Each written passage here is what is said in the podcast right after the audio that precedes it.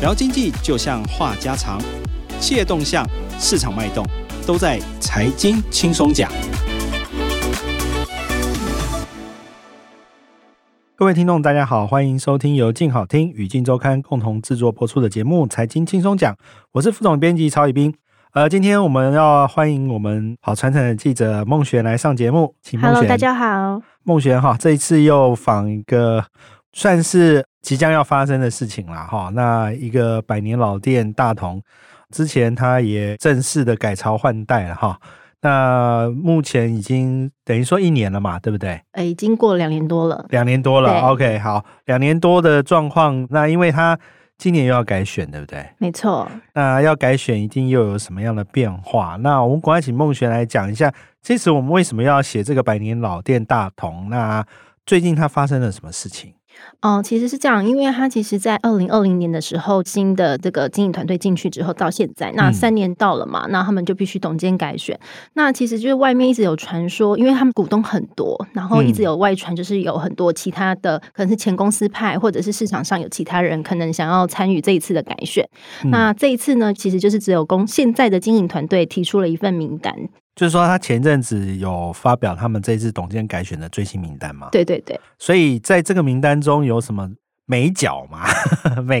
哦，其实是这样，因为这次其实呢，它就是足额的提名了。嗯、那其实原则上看起来就是不会有太大的什么风波。但是仔细再看一下，因为过去呢，当时二零二零年进去的时候，新团队主要是以王光祥的势力为主。那当时公司的那些董事都是由他的进店投资派任董事代表。嗯、那这一次的话，其实有小小的更动了，因为其实现在股东有经过一次的洗牌。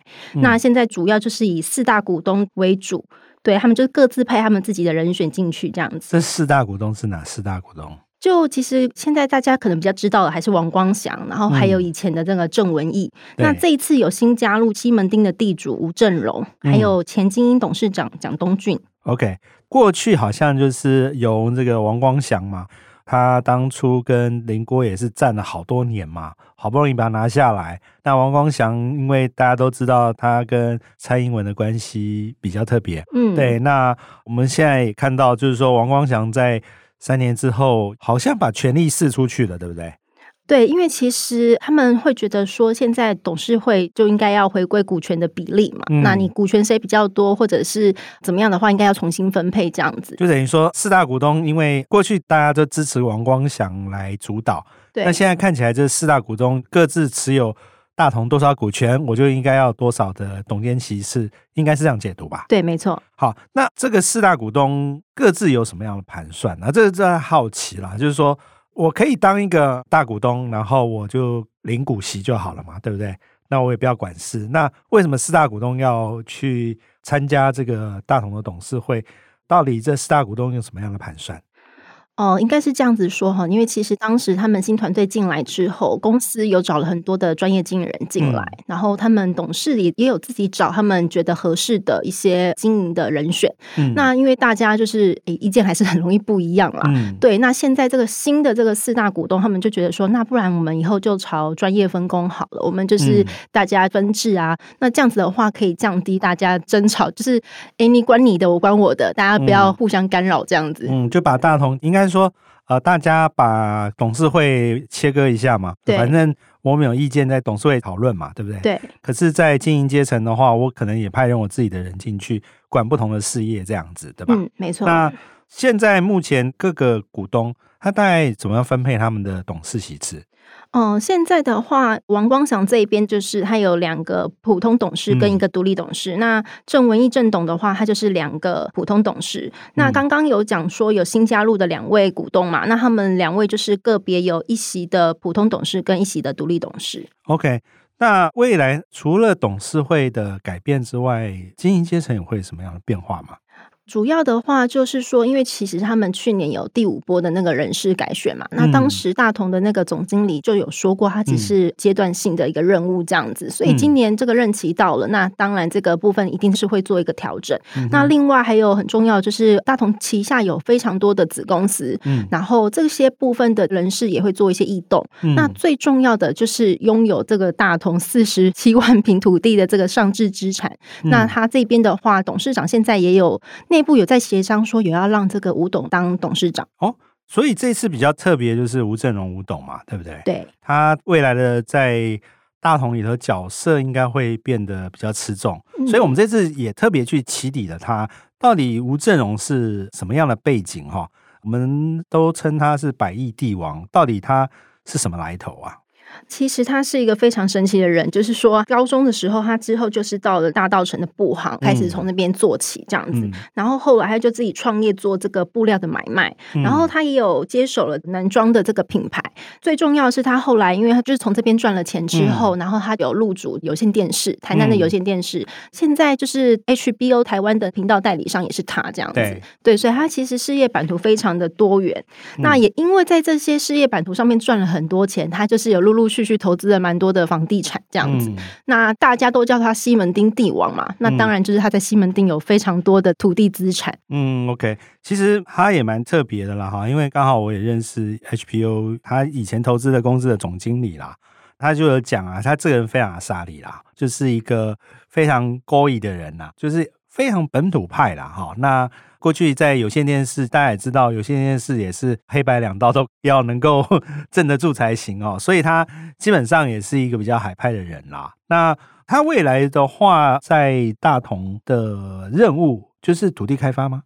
哦，是这样子，因为其实从去年的十月，他就接任了这个大同的副董事长嘛。嗯，对。然后他其实从那个时候，因为大同一直有想要做一些新能源的布局，嗯、那所以这个部分当时就是由他在开始陆陆续续接手，然后他就做了蛮多的事情这样子。嗯、那因为他在不动产上面也有非常多的经验，嗯、所以当然他们内部就是有协商说，哎，土地资产的部分是不是可以借重他的经营长才这样子？嗯、那。因为我们也知道王光祥也是房地产出身的，那两个之间会不会有冲突？嗯，这个就是靠他们股东自己内部慢慢的协调。可能未来董事会怎么去协调出、协商出未来土地开发这部分，究竟是由王光祥主导，还是由吴振荣主导？还有戏可看就对了。对，因为其实他们六月十六号要改选嘛，嗯、那所以六月初的时候，针对人事的部分，他们还会再做一个协商啦，还会再做一个定案这样子。嗯、那原则上还是会希望，就是让这些有不动产经验的人士可以进来帮忙。不过大家也好奇啦，这次为什么林国文彦没有再回来去争嗯任何的东西啊？哦，因为当时一开始新团队进来的时候，其实一度是跟这个林郭董事长这边有共治啦。嗯，对，那因为大家还是可能不太容易达成共识。嗯、对，那他后来也决定说，他都退出经营阶层了。那林郭董事长现在就回到学校任职。嗯，对，所以他就想说，那我就不要再搅和你们了。你们里面其实也蛮乱的。对，就不想掺一脚就对了，不想在四大股东之外再掺一脚就对了。对，OK，回过头来看哈，那其实。大股东里头还有一个比较特别的人，叫蒋东俊嘛。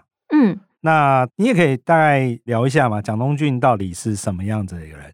其实他以前就是精英的董事长，然后他其实在业界非常有名，嗯、然后他有这个主机板教父之称啦。嗯，对。那因为他过去就是曾经在精英嘛，那大家也知道精英就是大同底下的其中一个公司这样子。嗯、那所以这一次大股东找他进来，也是希望说，那可不可以请他在这方面多放一点心力？嗯、对。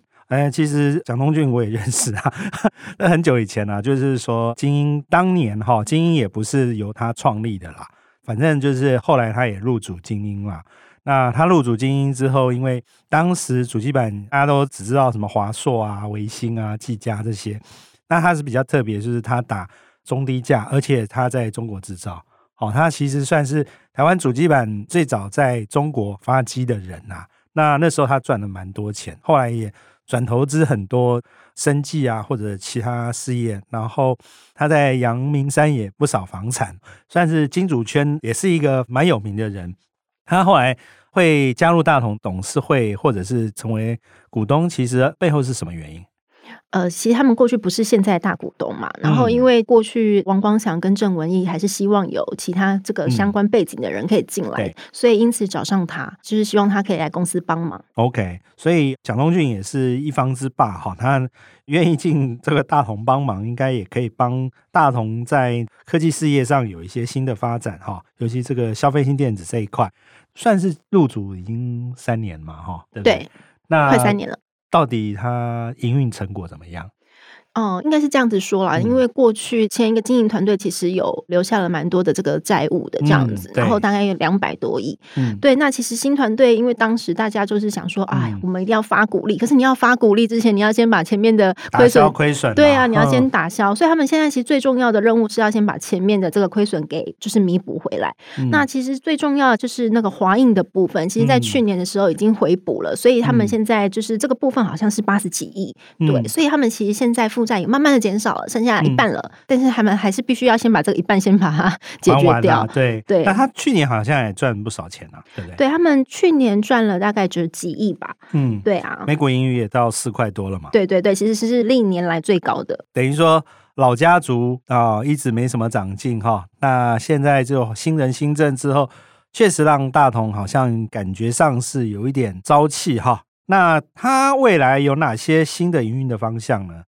主要的话就是他们有电力事业嘛，嗯、然后还有这个新能源的部分，嗯、然后最重要的就是有这个不动产事业。嗯，对，那电力其实大家都蛮清楚的。那其实最新的还是这个新能源。嗯、那这个部分的话，可能就是要仰赖吴董这边，因为他现在有在做这一块。嗯，那就是看他们未来怎么做。现在新能源的部分的话，其实大同的太阳能电厂在全台的暗场有一千多处了，建制容量也很多。那另外的话，他们其实在去年底的时候有起。用了一个全台第一座的储能系统。那其实他们去年也有获得特斯拉充电桩的五百支订单。那他们非常厉害哦，他们一接了这个订单之后，就成为这个特斯拉国内最大的这个建置厂。那其实今年的这个安装目标数量呢，其实是过去的三倍。其实哈，在新能源这一块，对大同来说，因为它毕竟过去是做重电起家的啦，哈，这些做电源相关的事业，一直都是大同过去。在技术也好，或者在生产实力上，国内算是顶尖哈，大概就只有东元那几家能够跟他比拼啦。如果他能够在这一边有多一点的发展，其实对他在营运上、获利上，你看现在因为真的蛮多电动车的嘛哈，那如果说他能够在这一块，不管是充电桩也好，或者是电动车相关的零组件，他能够多卖一点哈，这对大同获利啊或者营收啊，也都是有很大的注意。那另外一块的话，其实最重要，因为大同有很多的资产，嗯、那这个不动产开发也是他们非常重要的一个部分。嗯，那最重要的话就是有一个他们的总部，嗯，就是之前一直有说要开发嘛。对对，那这也是他们未来琢磨的地方。嗯，其实大同算也算是台湾北部哈拥有蛮多土地资产的大的企业啦哈。你看最精华的这个。大同大学嘛，对不对？对，它在中山北路这么精华的地带，这个只要一开发都是千亿规模的这个资产的开发，哈，对他们来说是蛮普的啦。不过，当然我们也会好奇啦。那如果说未来四大股东呃已经要分工，那接下来王光祥他会怎么样？大家目前是协商，就是让他续掌大同啦。嗯，对，那就是未来我也不知道怎么样，因为他们还要协商。对，其实呃也不能说不知道怎么样啦，因为看起来就是王光祥他毕竟他股权不是最大啦。哈。当当他股权不是最大的时候，就要寻求其他股东的支持啦。当他想要续掌这个大同董事长这个位置的时候，如果这四大股东另外三大不支持他的话，他也很难继续当董事长了。好，那我们今天也谢谢孟璇来上我们的节目，感谢各位听众的收听，也请持续锁定由静好听与静周刊共同制作播出的节目《财经轻松讲》，我们下次见喽，拜拜。想听爱听，就在静好听。